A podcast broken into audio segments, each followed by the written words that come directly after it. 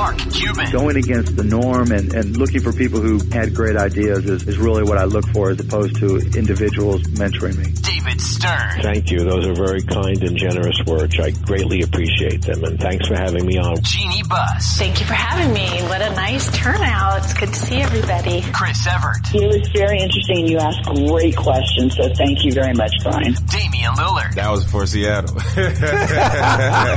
Maria Taylor. Oh, thanks, Brian. I appreciate it. And your preparation shows too. Tim Howard. Well, I appreciate you saying. I look forward to catching up with you again soon. Just to name a few. Welcome to Sports Business Radio. Now, here's Brian Berger. Well, thanks for joining us on year 16 of Sports Business Radio. Happy 2020 to you. I'm joined in studio, as always, by our executive producer, Brian Griggs. Griggs, how's it going? 16 years of gold. Yeah. I mean, look, I'm very proud of what we've done, of For you, sure. of our staff. And, uh, you know, if we stop doing this show tomorrow, I would reflect proudly on the conversations Oh, yeah. that have taken place on this show. And I've gotten smarter by listening to the people that have come on with us, Oh, and, yeah. and I hope our audience has too. You know, and I was just looking back at the website of just the history of interviews this last couple weeks ago, and I was like, man, we, I mean, it's like, there's so many gems on there. Yeah. If you haven't Just gone, last year yeah, just last year, unbelievable. Go back and do some archive searching because there was some fun stuff in there. Well, and we'll start with this. Uh, you know, if you follow me on Instagram and Twitter, you know how devastated I was on January 1st, as were many people with the passing of NBA Commissioner Emeritus David Stern, who was a friend, a mentor. Uh, I was last on stage with him in May at the Sports PR Summit. Many interviews on Sports Business Radio, the last of which I would tell you go back to December 8th, 2016. 90 minutes of gold with David Stern when I sat down with him in person in New York at the Sports Business Radio Roadshow.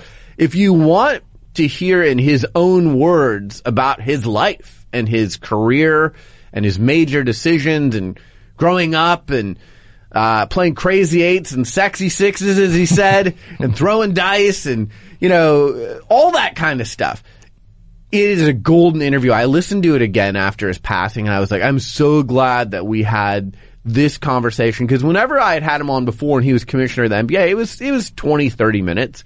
This I felt like was, this is the definitive David Stern interview. If you've never heard of David Stern before and you listen to this interview from December 8th, 2016, you'll walk away with a very good image of who he was, why he made some of the key decisions he made, whether it was the Chris Paul trade or what happened in Seattle. You really do walk away with a, a great sense of who he was, but just a tremendous man. John Wertheim, who is the longtime executive editor and senior writer for Sports Illustrated. He's a correspondent for 60 Minutes. He's going to join me on our podcast this week and, uh, we're going to reflect on the life and the legacy of David Stern. But you know, I'm very sad. I'm going to go fly to New York and I'm going to go to his memorial.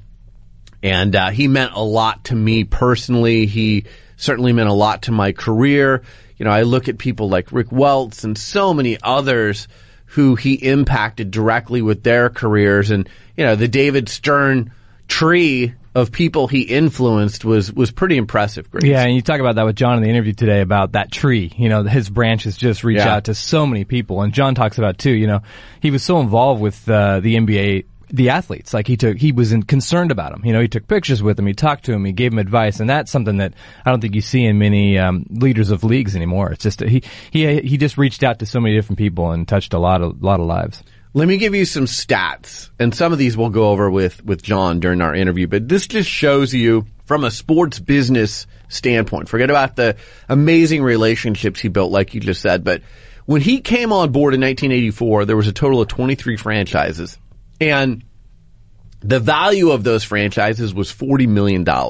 When he left in 2014, $19 billion for 30 teams. So you go from a struggling league that had drug problems, that wasn't on live TV, that wasn't global, that didn't have TV deals, which by the way, during his tenure, those TV revenues increased 40 fold to over a billion dollars. Hmm. So 1984, the Celtics Lakers finals isn't even on live. It's on tape delay. Can you imagine that today? Crazy. Can you, im- the NBA finals, not a regular season game, the finals are on tape delay. Right. And they're essentially buying airtime to show their games on tape delay like an infomercial would. and now it's billions of dollars. I think the updated number is seven and a half billion dollars, the deal the NBA has with ESPN and TNT. And once that deal's renegotiated in a few years and you add streaming to the equation, so that's one stat that is, is really staggering. Um, the other thing is, is when David Stern retired in 2014, the NBA had opened offices in 15 cities in the United States and signed agreements to televise games in more than 200 countries in 40 different languages. The other thing, you talk about the international growth. It went from 10 international players in 1984, total of 10, to today, 108 players from 38 countries and territories on NBA rosters. So this was a man who was a visionary. This was a man who could make you feel like when he was talking to you that you were the only person on the planet. He just totally engaged with you, even if he just met you once. When he walked into a room, he was by far the smartest person in the oh, room. yeah. Even if he didn't come across and didn't want to make everyone else feel bad, he was the smartest person in the room. I love the fact that when he retired from the NBA in 2014, he reinvented himself and he got involved in tech and he interned at some of these tech companies. He reinvented himself. He didn't say, well, I'm just going to go right off into the sunset and, you know, kick back and, and watch TV or play golf or ping pong. Like he went and learned new industries.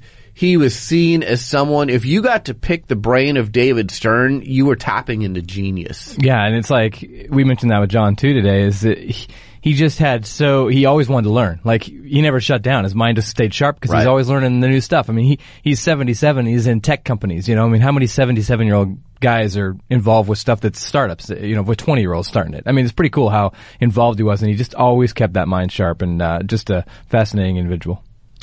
Uh, the total attendance when he took over was around 10 million for a season.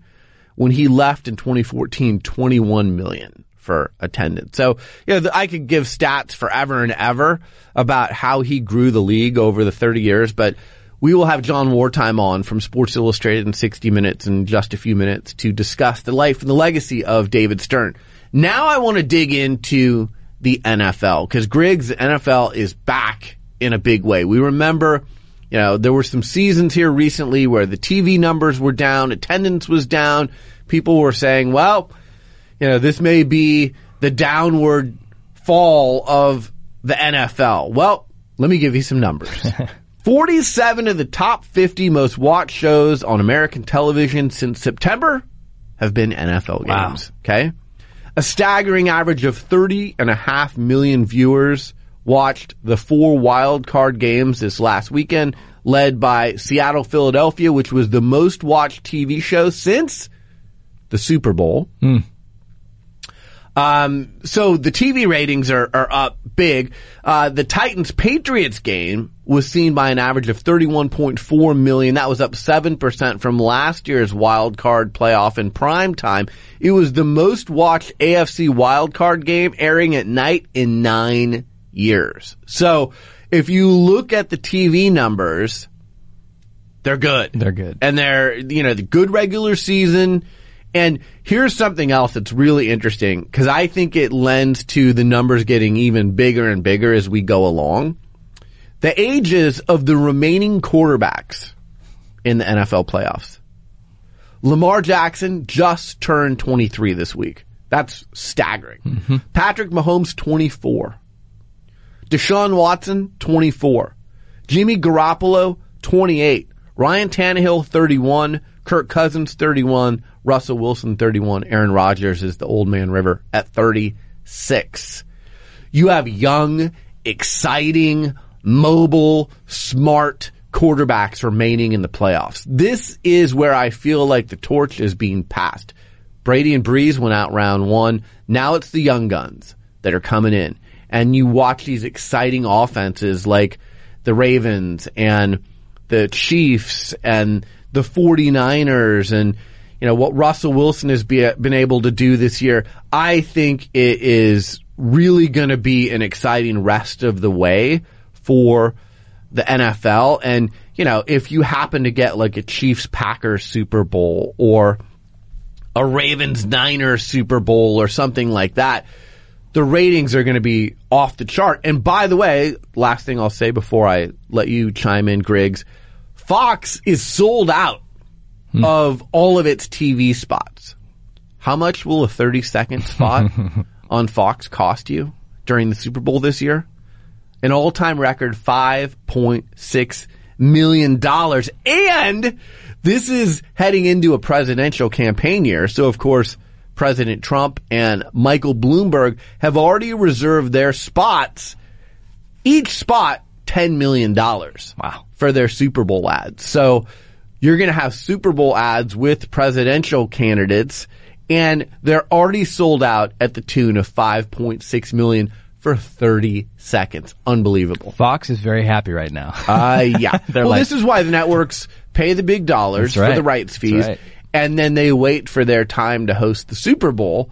And you hope that you're in a good cycle. And if you happen to be in a presidential year, yeah. you're going to make $10 million per candidate, like they are here with Bloomberg and, and Trump. Well, back to the NFL and how it's doing so well. I think you're right. It's it's the young quarterbacks. It's the unpredictableness of the NFL. Like every play, you don't know what's going to happen, and that makes the viewer. You're just you're waiting because what's Mahomes going to do? What crazy throw is he going to do? Where's Russell going to run?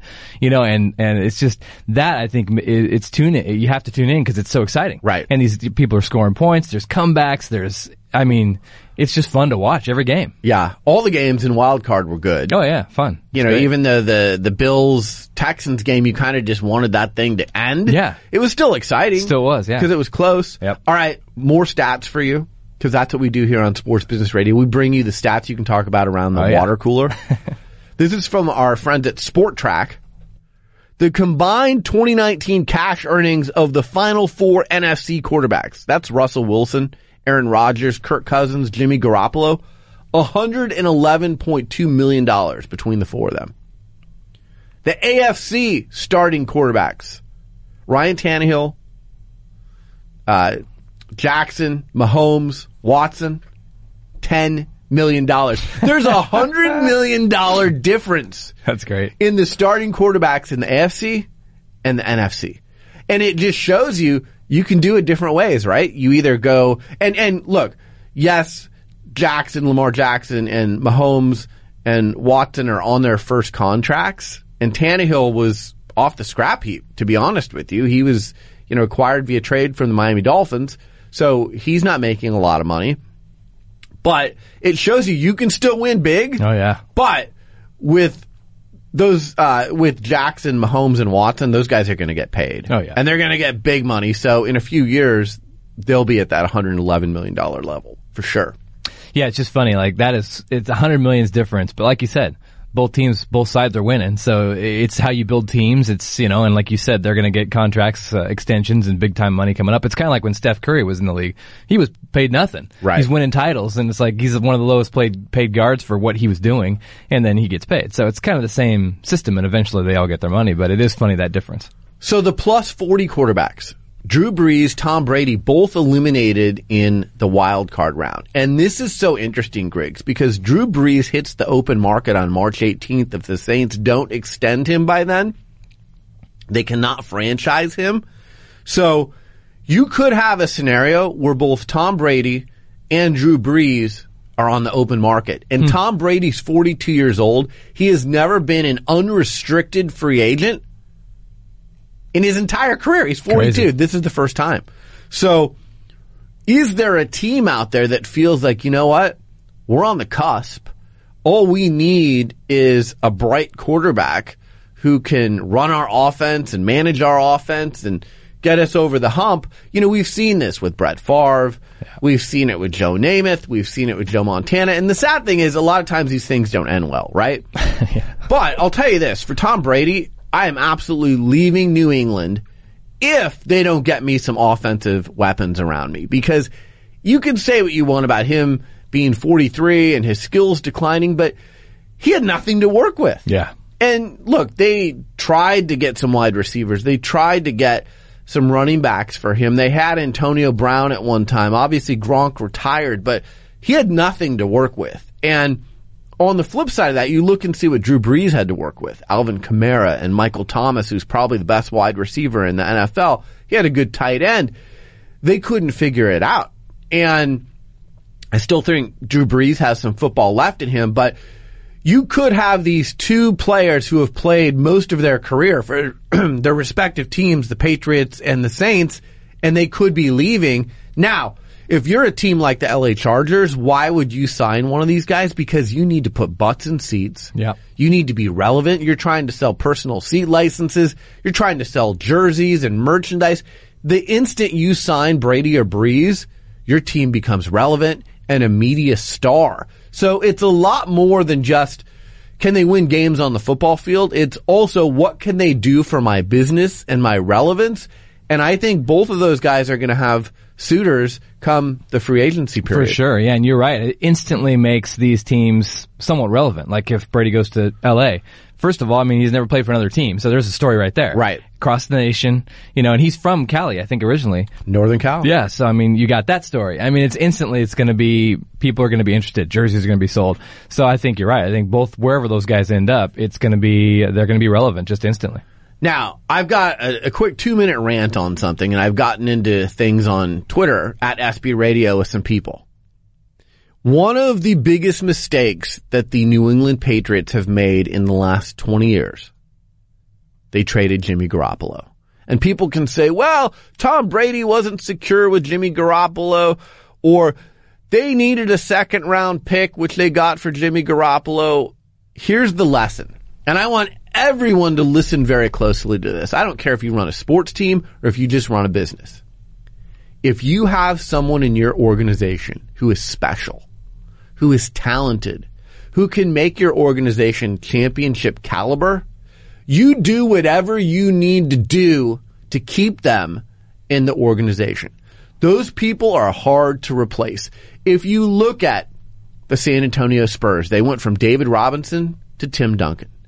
If you look at the Dallas Mavericks, they went from Dirk Nowitzki to Luka Doncic, who they went out and got. They gave up two first round picks and they identified him as the successor to Dirk and they went and got him.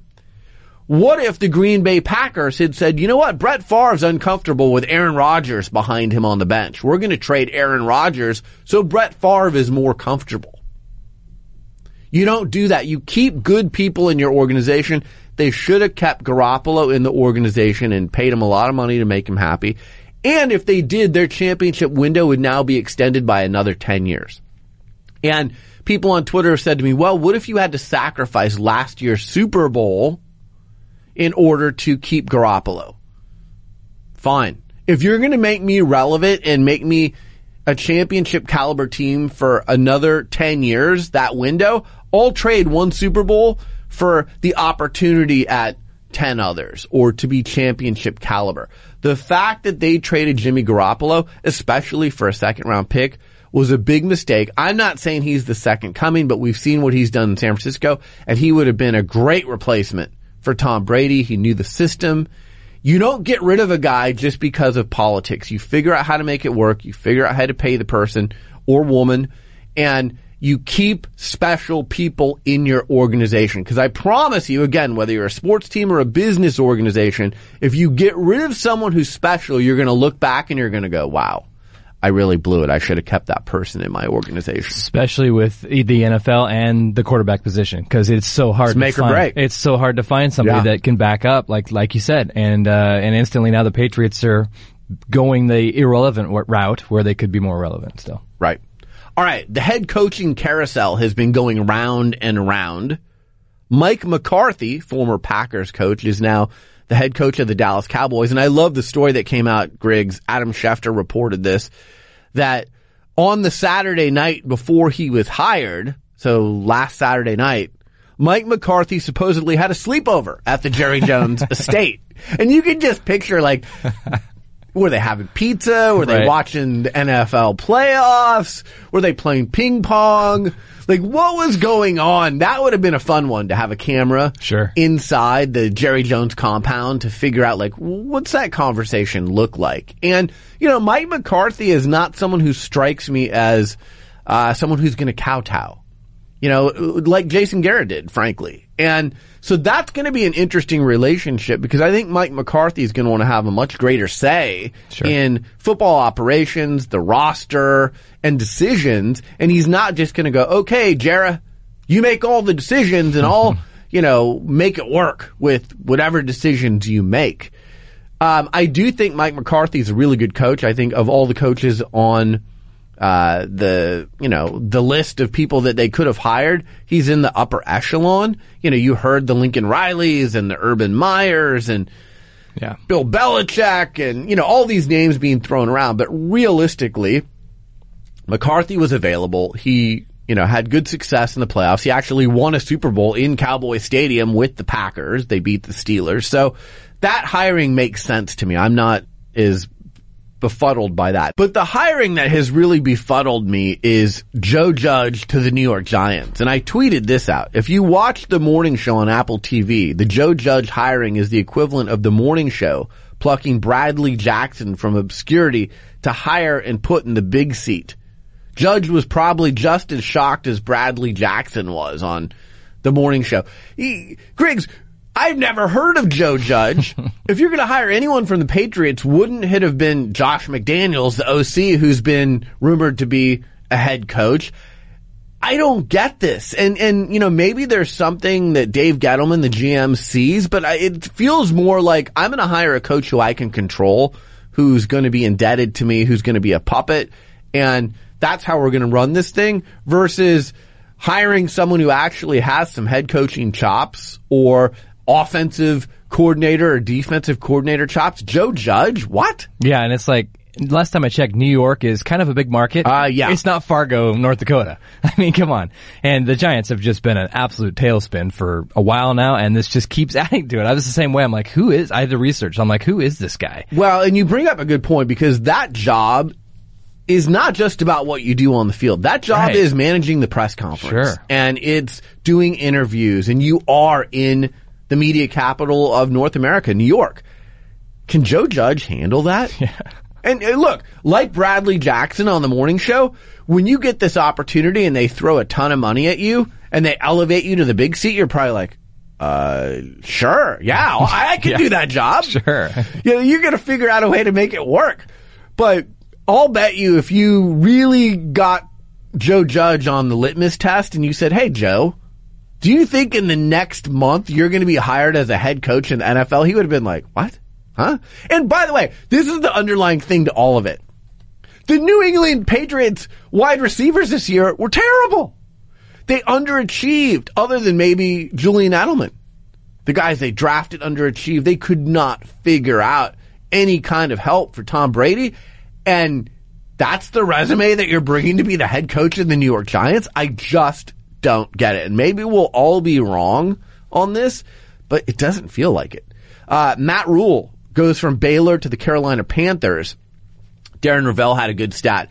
His, uh, first year at Baylor, or one of his years at Baylor, he made $626,000 per year. Griggs, Matt Rhule with the Panthers now is going to make $626,000 per month. so he's going to become instantly one of the highest paid coaches in the NFL. This is a guy who I've never met him, but uh, you hear culture and he's going to come in and change the culture. He's innovative. Um, people have said he's the closest thing to Pete Carroll coming from the co- the college ranks to the pro ranks. That's high praise. But, uh, you know, I know the owner really wanted him and he was supposed to interview with the New York Giants, but Carolina didn't let him leave the building. That's another lesson. We told you if you have special people Yeah. like Jimmy Garoppolo in your organization, you keep them by any means necessary. The other thing is if you're interviewing someone and you really want them, do not let them leave Yeah. and go do other interviews. You keep them in the building and you bring them to your house if you're Jerry Jones and have a pizza party and you do not let them leave until you have a signed deal with them. If you identify your person, get them. Ron Rivera goes to the Washington Redskins. I think that's a great hire. Ron Rivera, great at the press conference, really solid coach, good culture guy. If anyone has a chance at turning around the Redskins, it's Ron Rivera. And memo to Dan Snyder, the owner, just give Ron Rivera the keys. Let him do his thing.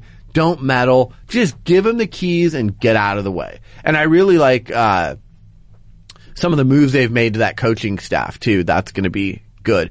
Now, the one remaining team, Griggs, that hasn't hired a coach, what a shock. It's the Cleveland Browns, who, I mean, they were supposedly in on Mike McCarthy, Matt Rhule, Ron Rivera, all these names. And now it's kind of like, well, the good news is we have the pick of the litter, right? We're the only job left on the market. So we can talk to Josh McDaniels. We can talk to lots of different people and there's not the urgency because everyone else is already, if you're playing, uh, musical chairs, everyone's found their seat already. the bad news is what a surprise that the Browns are left Yeah. last here at the dance. And either that's a reflection on people ranking their job last or they just couldn't get their act together and they got rid of their GM, Ken Dorsey. So this is one of those jobs that is wide open. And frankly, it's ripe for a Jim Harbaugh or it's ripe for, you know, like Pete Carroll when he went from USC to Seattle. He said, if I'm going to go to the NFL again, he told me this on Sports Business Radio. I need control over the roster. I need control over football operations. I want to bring in my own GM. So that's what the Browns are doing here is they're going to bring in their coach first. Then the coach is going to have a say in who the GM is. I think it's smart, but if you were ever going to get a Jim Harbaugh or someone like that, they're going to want to have final say over staff and roster.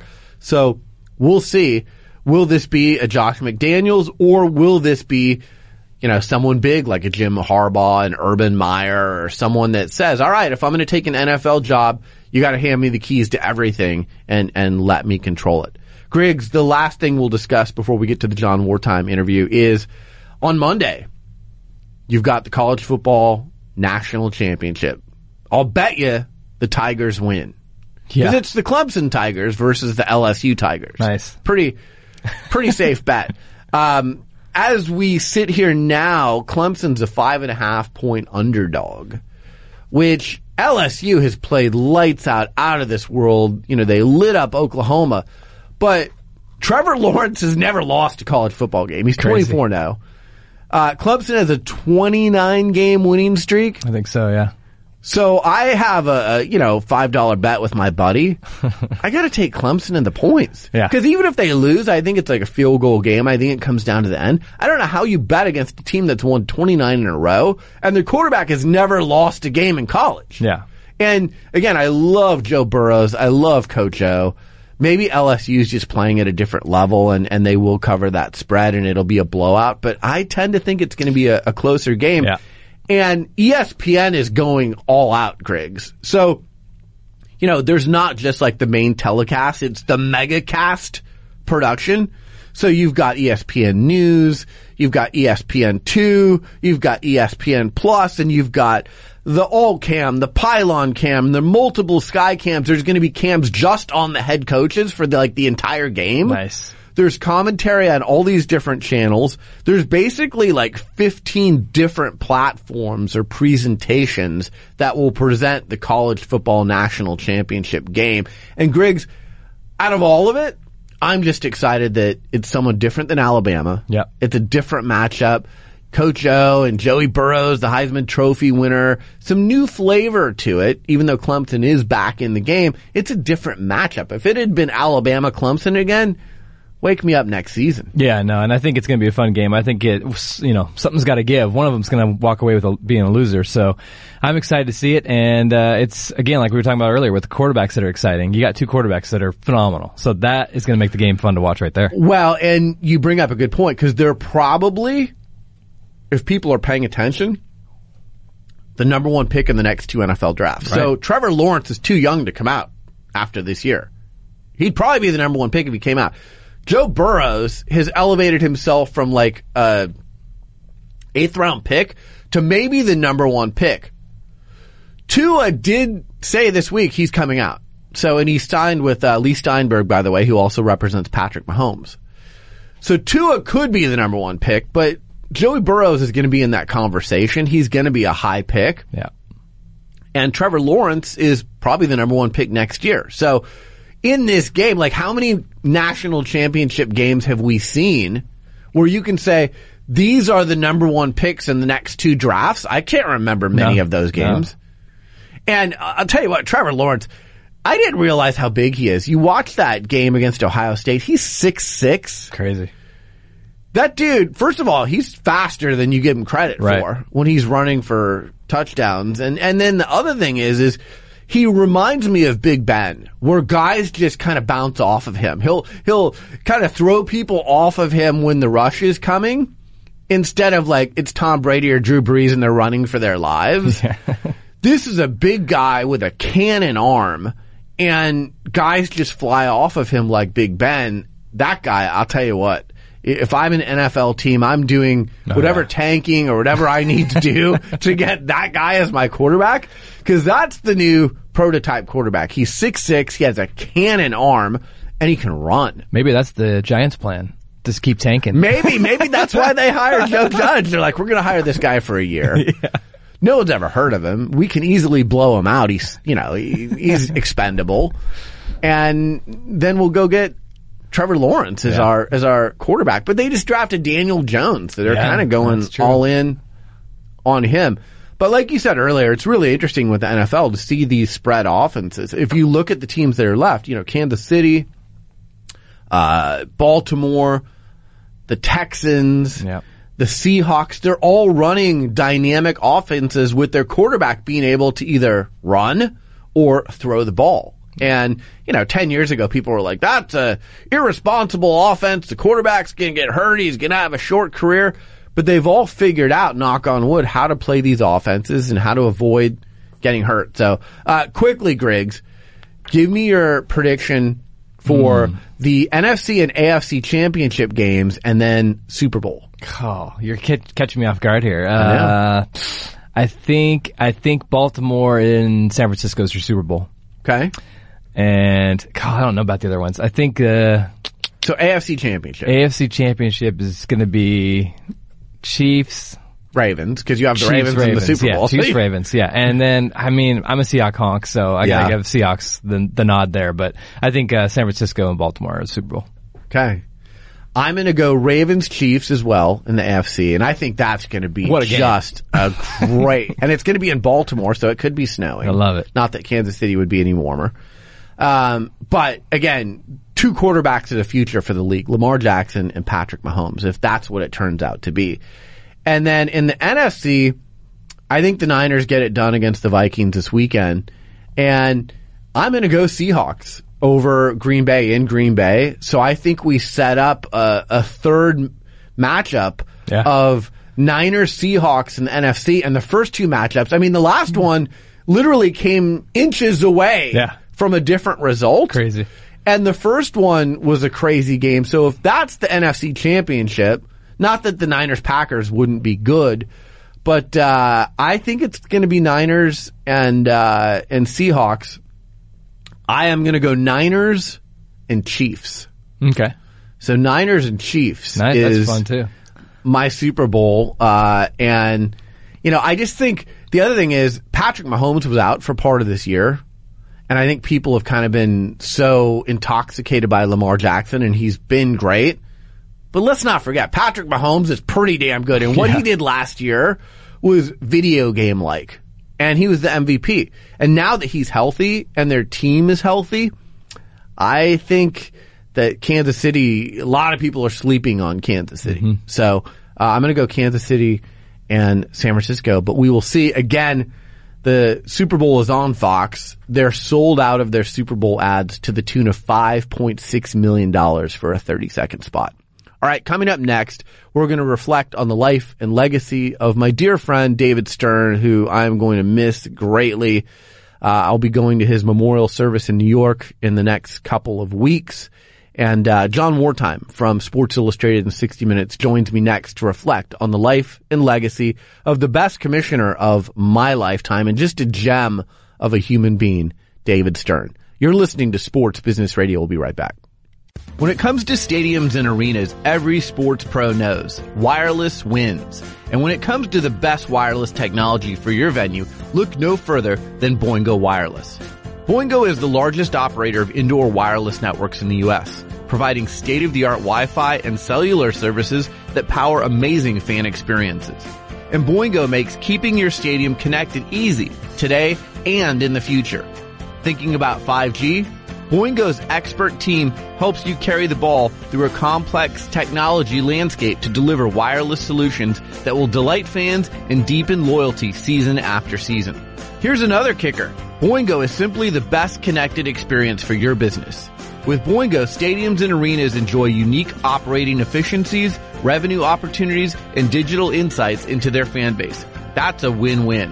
Boingo works with major league sports venues like Soldier Field, Vivint Smart Home Arena, State Farm Arena, and university stadiums like University of Louisville and K-State. Our thanks to Boingo for their continued support of Sports Business Radio. We're excited to showcase how technology is changing the business of sports. If you would like more information on Boingo Wireless, visit boingo.com or email sports at boingo.com. Joining us now on the Blinder guest line is John Wertheim, a longtime friend of the show, longtime executive editor and senior writer for Sports Illustrated, correspondent for 60 Minutes on CBS, part of the Tennis Channel's coverage, and also, like myself, uh, a friend of David Stern. We know that David Stern passed on January 1st. I wanted to have John on to kind of reflect on the life and legacy of David Stern. John, Happy New Year. How are you? Uh, happy New Year to you. All all good here. How did you first meet David Stern, and what was your relationship with him? Oh man, um, I, I guess I met him in in the '90s um, when I was. I guess I met him when I was working for the for the Blazers, like you were, Brian, in, Yeah. in the mid '90s, and then and then when I started covering the NBA for Sports Illustrated, he was, um, and this has really come out um, in a lot of these recollections and remembrances. He was very accessible. He liked to spar. He was more accessible when the topic was something he wanted to talk about than didn't. But um, you know, you, you talk about their their writers and, and members of the media in other sports who may never meet the commissioner of their sport. This was the opposite. Everyone had David Stern's phone number. He'd come into Sports Illustrated. You'd go over to the NBA offices. The NBA offices um, in Midtown Manhattan were two blocks away from Sports Illustrated, so it was very easy to go over there and hey, why don't you pop over? We could do this in person. He was very accessible. Um, we had a, a mutual friend who was a professor of mine at law school who worked um, in, at Proskauer, the, the firm where David worked before going to the NBA in the 70s. So we had a bit of a connection there. And, you know, I, I think it's funny. Everyone, I, I'm really struck by how many people have personal stories of David Stern. Um, NBA employees, players, but also members of the media and the NBA community. And at first, it was a little, uh, you know, when when he passed on New Year's Day, I sort of thought, well, wait a second, let's let's celebrate David Stern and not turn this into, uh, and I'm as guilty as anyone, not turn this into. Uh, um, sort of this per- personal recollections. But then it occurred to me that these kind of personal relationships and these, you, you never forgot your encounters and verbal spars and the time he got mad at me, that was all part of his MO and part of his charm and part of his strategy. So I, I'm really blown away by how many people have these stories and how everyone sort of is reflecting personally. Um, it's been a lot about what David Stern has meant to the NBA and the sports business, but everyone has a personal anecdote, and I, I think that's really telling. You don't often have that when someone of his stature passes away, but he really liked to engage. Um, that's a that's a long answer to uh, to a short question. Yeah, we'll talk about kind of specifics of his legacy in the sports business side in a minute, but I agree with you. His ability to make you feel like you had known him for 30 or 40 years, even if you just met him, was amazing. Like he would walk into a room and you hear about the people that just command a room.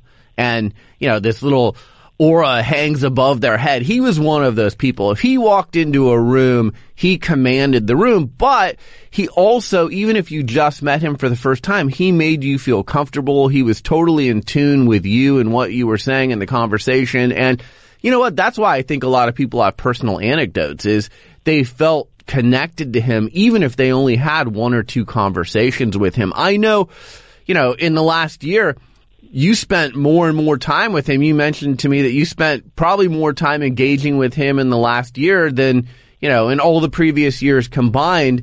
Uh, post NBA commissioner, I found him to be very reflective. Yeah. Uh, I love the fact that he got involved in tech and he kind of learned a new industry. He reinvented himself. He was still very sharp, but you know, maybe talk for a couple minutes about post NBA David Stern because I thought he was just as fascinating.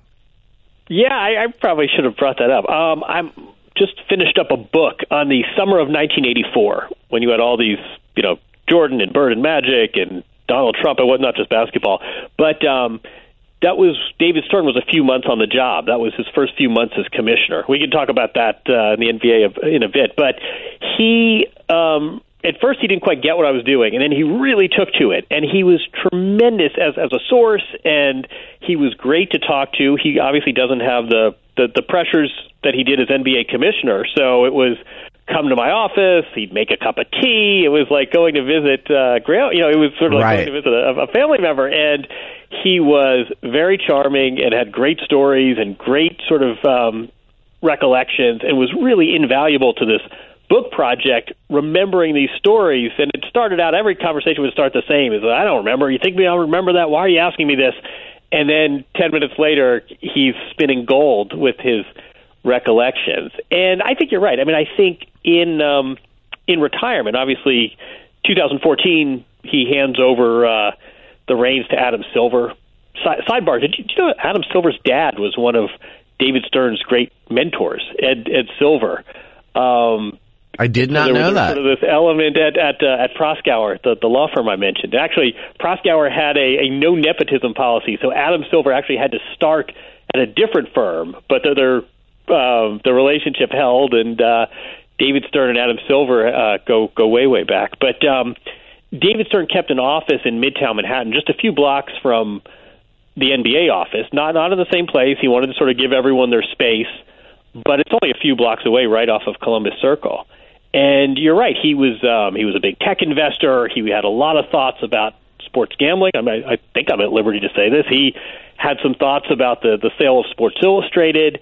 He is was very. You mentioned the tennis channel. He was became a huge tennis fan. Had thoughts about tennis channel and tennis coverage and and why doesn't the sport do X, Y, and Z. And he wasn't the commissioner of the NBA flying around the world for you know a, a league that does ten billion dollars in revenue, but um, he still was very engaged, very active, very much a figure in sports. He attended your event. I, I, saw him there. But it was funny as commissioner. We, we all have nice personal stories with David Stern, but I think most people also felt felt the back of his hand at some point. I mean, if, if he didn't like something you'd written or he didn't like a question you'd posed, he wasn't shy about letting you know it.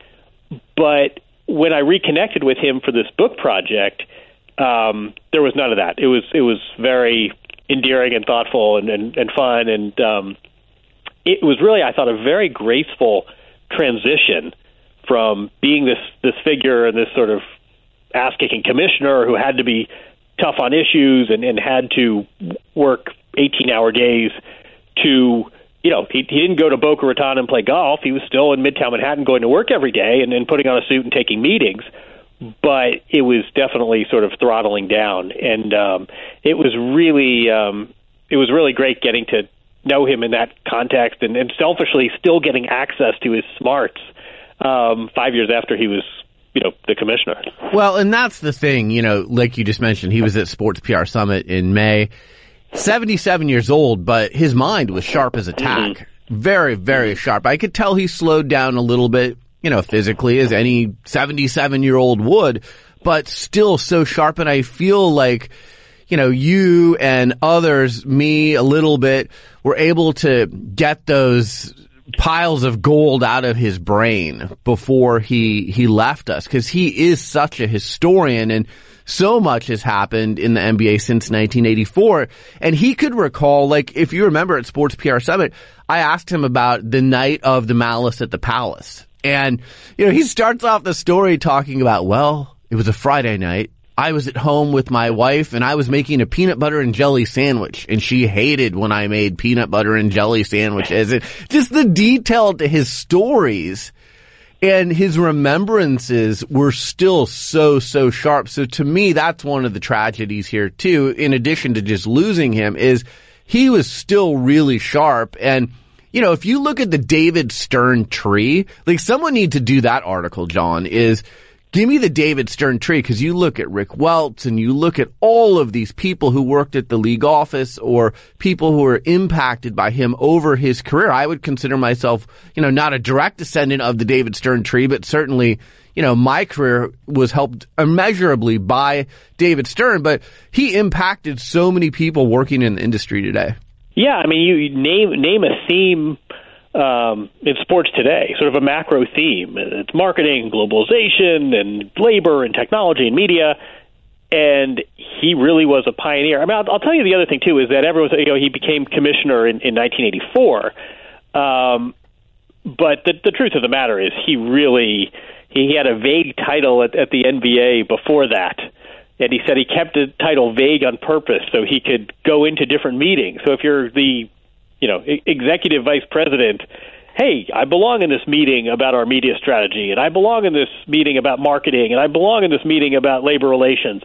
Um, he really was running the show before formally he was announced as commissioner. And you know, I mean, he, you know, if we're going to take the the measure of, of David Stern, he had some some missteps, he had some triumphs, but I am struck by this. I went back and looked it up. You, you want to guess what the NBA's gross revenues were in, in 1984 when he took over?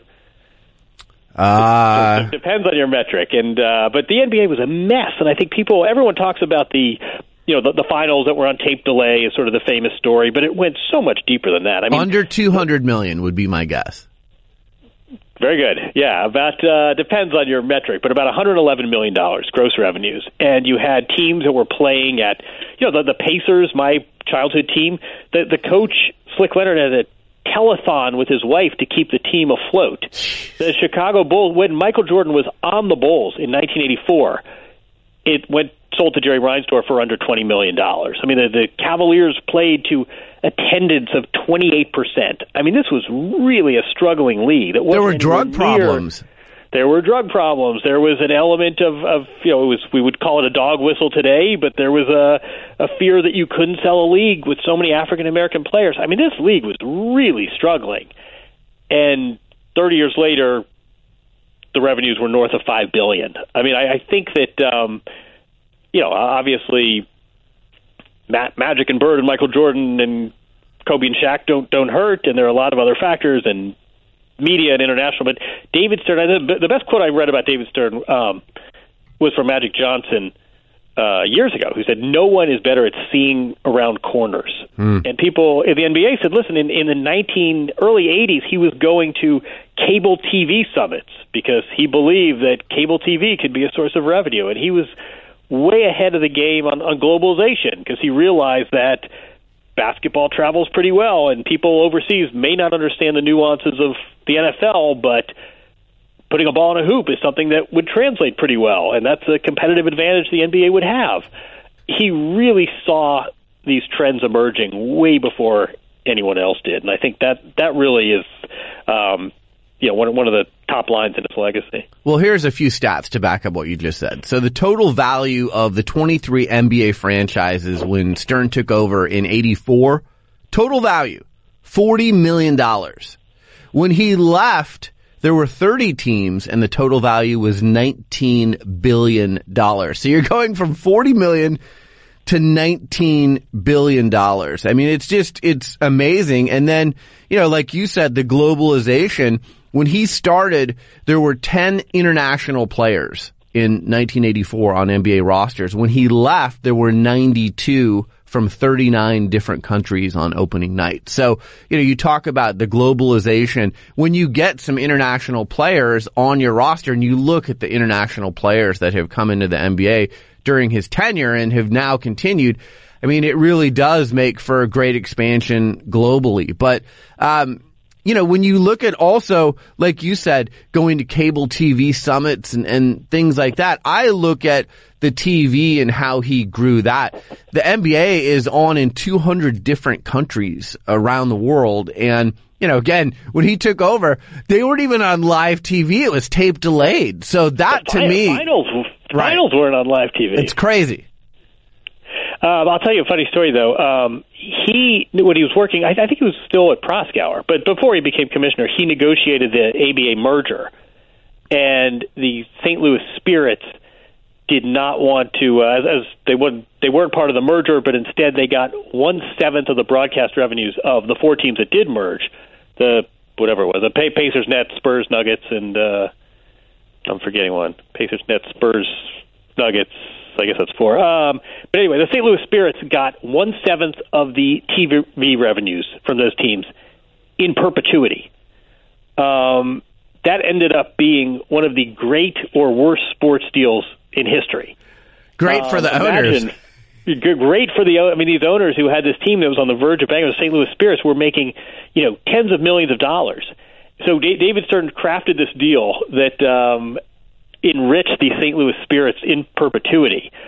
But it was also because of David Stern and the escalating value of all these TV deals that that made this um, so valuable. I mean, I, you know, I, I think that um, I, one thing that was really interesting to me. You mentioned how valuable these franchises got. I mean, remember it was after Sterling that the Clippers sold for two billion dollars. Right. So that 19 billion is probably conservative. But one thing that's interesting to me is a, a while ago at Sports Illustrated, we looked into his charitable giving, and there were a lot of um, sort of le- left-leaning politicians and, and Democratic candidates. He was openly progressive, and, and certainly after he was commissioner, he sort of made no secret of his political leanings. Yet he represented these billionaires and these kings of capitalism, and he was the side of, of management over labor, and he was the side of capital over labor, probably at odds with his personal politics. I mean, you know, he, he was essentially working for the James Dolans and George Shinns and Donald Sterlings.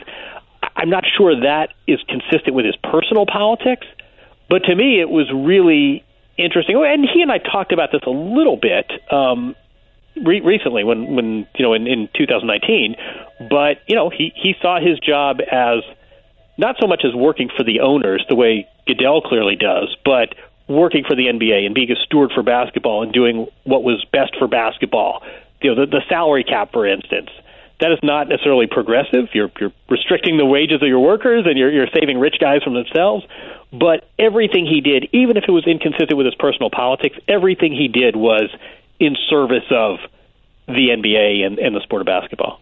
You're listening to Sports Business Radio. We'll be right back after this. I can't tell you how many times over the years on sports business radio that a PR person is asked to listen in on my interviews with their CEO, GM, coach, or athlete. They also want to call us in our studio so that we don't have the phone number of the high profile person who is calling us for our interview. Blinder has developed a technology that solves these issues that have existed for years. Use Blinder's unique technology to connect your athlete, coach, or executive's personal phone for any interview without sharing their private information. Remotely control the phone interviews. Set start and finish times, monitor online or with the Blinder mobile app, and listen to a recording of the call at any time for complete peace of mind. With Blinder, you're finally in control. The system works globally from any phone line. Scheduling a call takes seconds. Customizable push notifications ensure a connection, and no one needs to download anything to make or receive a call. PR people everywhere should be using this helpful technology. Blinder is now the technology we use for the official guest line for Sports Business Radio. Learn how to start your free trial by visiting blinderhq.com backslash SB radio. Now we're talking. Now, back to Sports Business Radio with Brian Berger.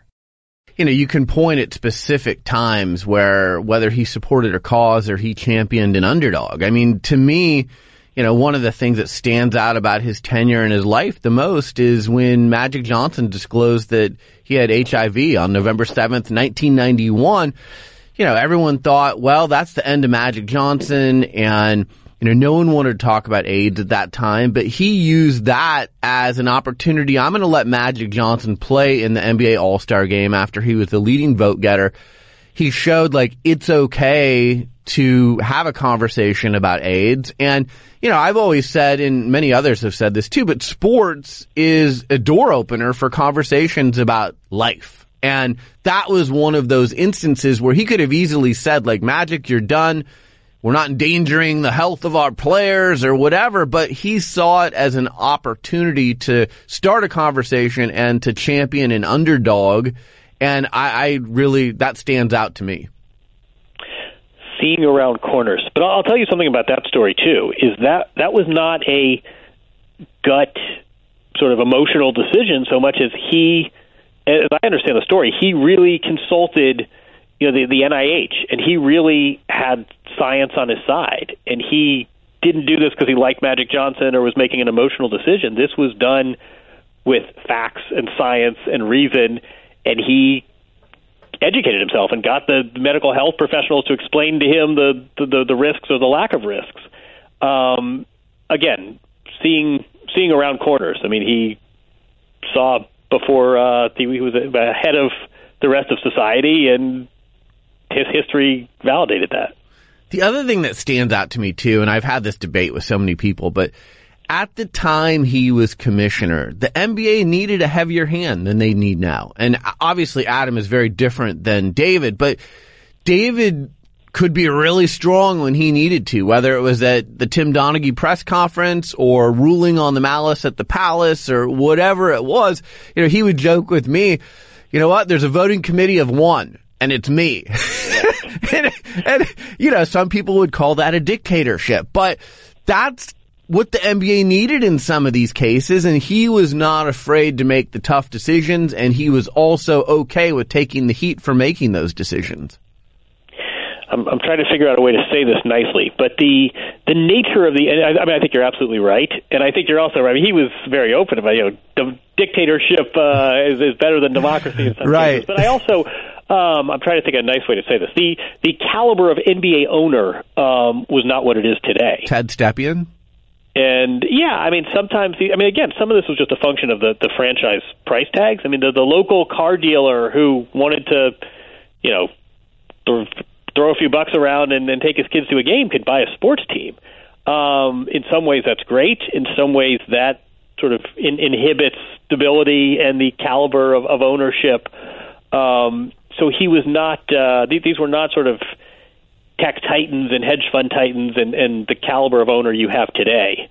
Um, they needed someone like David Stern, and yeah, I mean the the league. I, I think it's really hard. Again, I only know this because I've been sort of in this 1984 book world, but I, I think it's hard to exaggerate the state of the league when David Stern found it, and it wasn't just that there were fewer teams and less money on the table. There were teams that were bleeding money and being run like a mom and pop diner. And apart from the dictatorship, they also needed his level of professionalism and, and organizational skills. And um, I, I heard Jack McCallum recently talk about this. Um, and I'm blanking on where I heard this, but he, you go to the NBA offices and you could shout from one end of the hall to the other. I mean, this was really a small organization, and apart from growing it, he also added layers upon layers of, of professionalism. Yeah, and I just think, you know, again, he needed to protect some of these owners from themselves. If you look yeah, exactly. at Ted exactly. Stepien, you know, there is the Stepien rule that still exists today that you can't trade first round picks in like three or four years in a row because this guy would trade his first round picks every year, you know, and his team would stink. So he put some well, things in place to protect the owners from themselves there's a, uh, a a former Clippers owner who probably exemplifies uh, this this same idea to to an even um, more sinister effect. Um, but yeah, exactly. I mean, um, it, it's you sort of can can go through the list and, and play this game. I mean, there's no there there was a reason the Chris Paul trade. People often forget the, the NBA basically took over the team from George Shinn at one point. Um, so yeah, I think on, on a number of levels, the NBA in the 80s especially needed this centralizing force, and and I think you're right. I mean, I think today's NBA is sort of abstractly, immeasurably different from the NBA that that David Stern inherited um, in in 1984.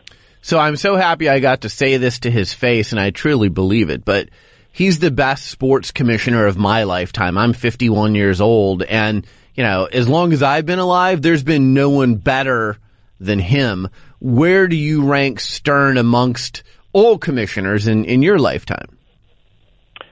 Oh man, um, you know, I I think some of this like his, history will will bear this out. Um, certainly, from a from a power perspective, I, I would put him near the top. I mean, his his successor has had an awfully nice run. Um, we we are five years in, and I can't really think of sort of China, China notwithstanding. I mean, it's this this went from a honeymoon period for Adam Silver to like, man, this this guy has literally not made one false move. But in terms of sheer growth, I don't think we'll ever see anything like what David Stern did. And I also think there was there was a level of respect. I mean, pe- people do not talk about um, Roger Goodell with the same set of adjectives and the same reference points that they use to talk about David Stern. The NFL is bigger, and uh, the the NFL has richer television and richer ratings, and by a lot of metrics, and the franchise valuations are higher overall.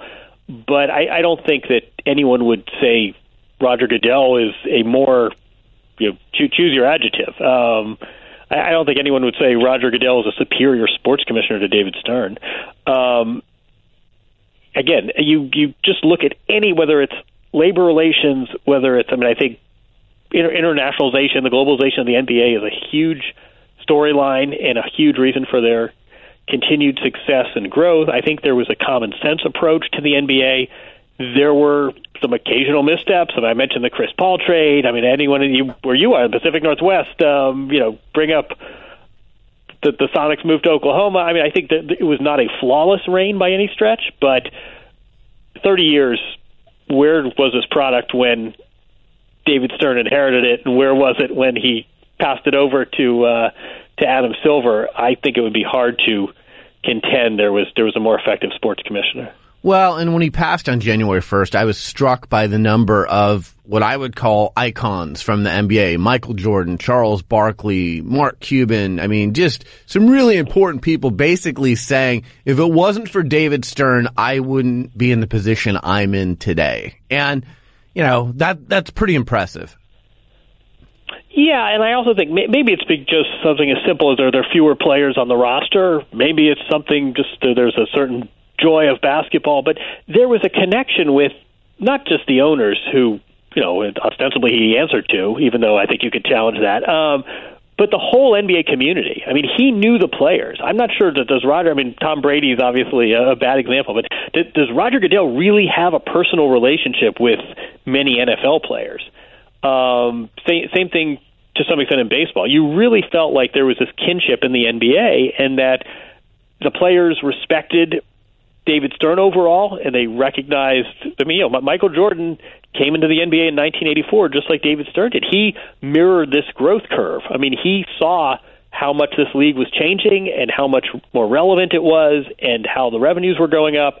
I think there was a real appreciation. There was a real sort of NBA kinship, a real sense of family, real interpersonal relationships. I mean, how you could Google image David Stern, Larry Bird, Magic Johnson, and there are hundreds and hundreds of pictures of them posed together. I don't think you see that often hmm. with commissioners and athletes. So I, th- I think there was also for all the growth and all the talk in, about a sports business leader, there also was a human being with human relations there, and I think that um, is something else that will be part of his legacy. He really knew his players, and there was really a kinship in a sense of you know, look, you're your labor, I'm management. We can figure out how to divide this pie, but at the end of the day, we're all part of the same NBA family.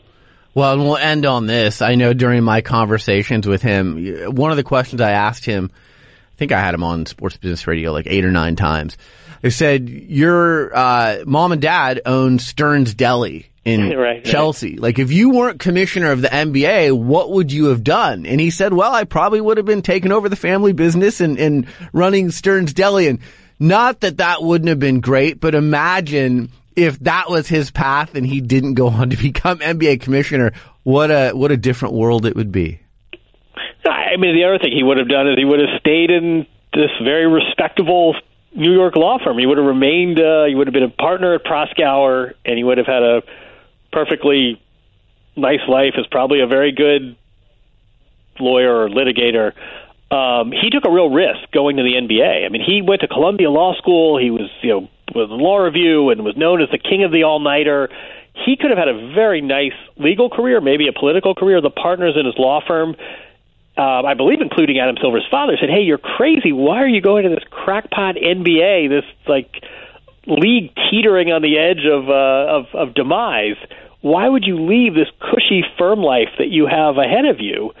You know, being a partner in a law firm in the middle of Manhattan is the equivalent of having tenure. Why would you give that up to go over to this crazy mom and pop sports league? So he took a real risk by. I mean, he was basically sort of outside counsel for the NBA, and then they realized how bright he was. Said, "Why don't you come in here?" And he took a real professional risk um, in his late twenties or early thirties going to work for the NBA. Um, obviously, that risk paid off. Yeah. Well, we're both going to miss him a lot. Uh, before I let you go, tell me more about this book. Can you talk about it?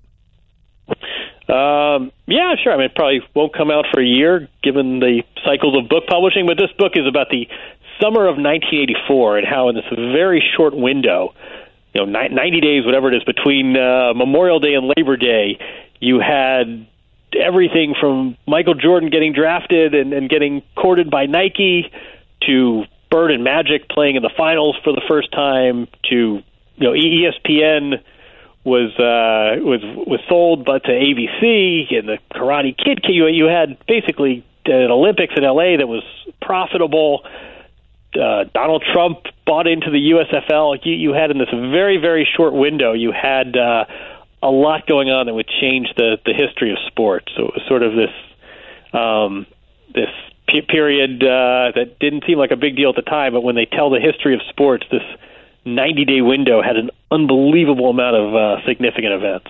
I cannot wait to read it, and definitely we'll have you back on uh, when the book comes out to discuss it in greater length. Jon Wertheim, the longtime executive editor and senior writer for Sports Illustrated, correspondent for 60 Minutes on CBS, part of the Tennis Channel. By the way, you're killing it on 60 Minutes. I'm really enjoying watching your, your work on 60 Minutes. Oh, thanks. We have a fun fun piece this Sunday. All right, we'll we'll check it out. Thank you very much, and happy New Year. You as well. Thanks. Always a pleasure. You're listening to Sports Business Radio. We'll be right back. One word you wouldn't typically associate with a dress shirt is comfort. However, the folks over at Mizzen and Main are changing this. Their shirts are incredibly comfortable. Mizzen and Main makes dress shirts for men that fixes everything that's ever been wrong with shirts for so long. Their shirts breathe, stretch, and wick away moisture. It's like athletic wear disguised as a dress shirt, making them great for travel. They've taken the hassle out of looking great through wrinkle resistance and the ability to wash your shirts at home. No more last minute ironing, no more after work trips to the dry cleaner. It's a shirt that's worked for thousands of customers, including hundreds of professional athletes like JJ Watt and Phil Mickelson. Head over to mizzenandmain.com and use promo code SBR to get $10 off your dress shirt. That's mizzenandmain.com, code SBR. I can tell you one thing, I'll be wearing Mizzen and Main dress shirts at all future Sports Business Radio roadshows and Sports PR Summit events. I can't wait. Well, that's it for this edition of Sports Business Radio. Thanks for tuning in. Thanks to our show staff, Brian Griggs and Josh Blank. Thanks to our friends at Boingo Wireless for powering our Sports Business Radio Roadshow. Follow them online at boingo.com or on Twitter at Boingo. For Brian Griggs, I'm Brian Berger. Have a great week and we'll talk to you soon right here on Sports Business Radio. This and every SBR podcast is available on Apple Podcasts, Spotify, Stitcher, and your favorite listening app. Follow Sports Business Radio on Facebook, Twitter at SB Radio, Instagram at Sports Business Radio, and online at sportsbusinessradio.com.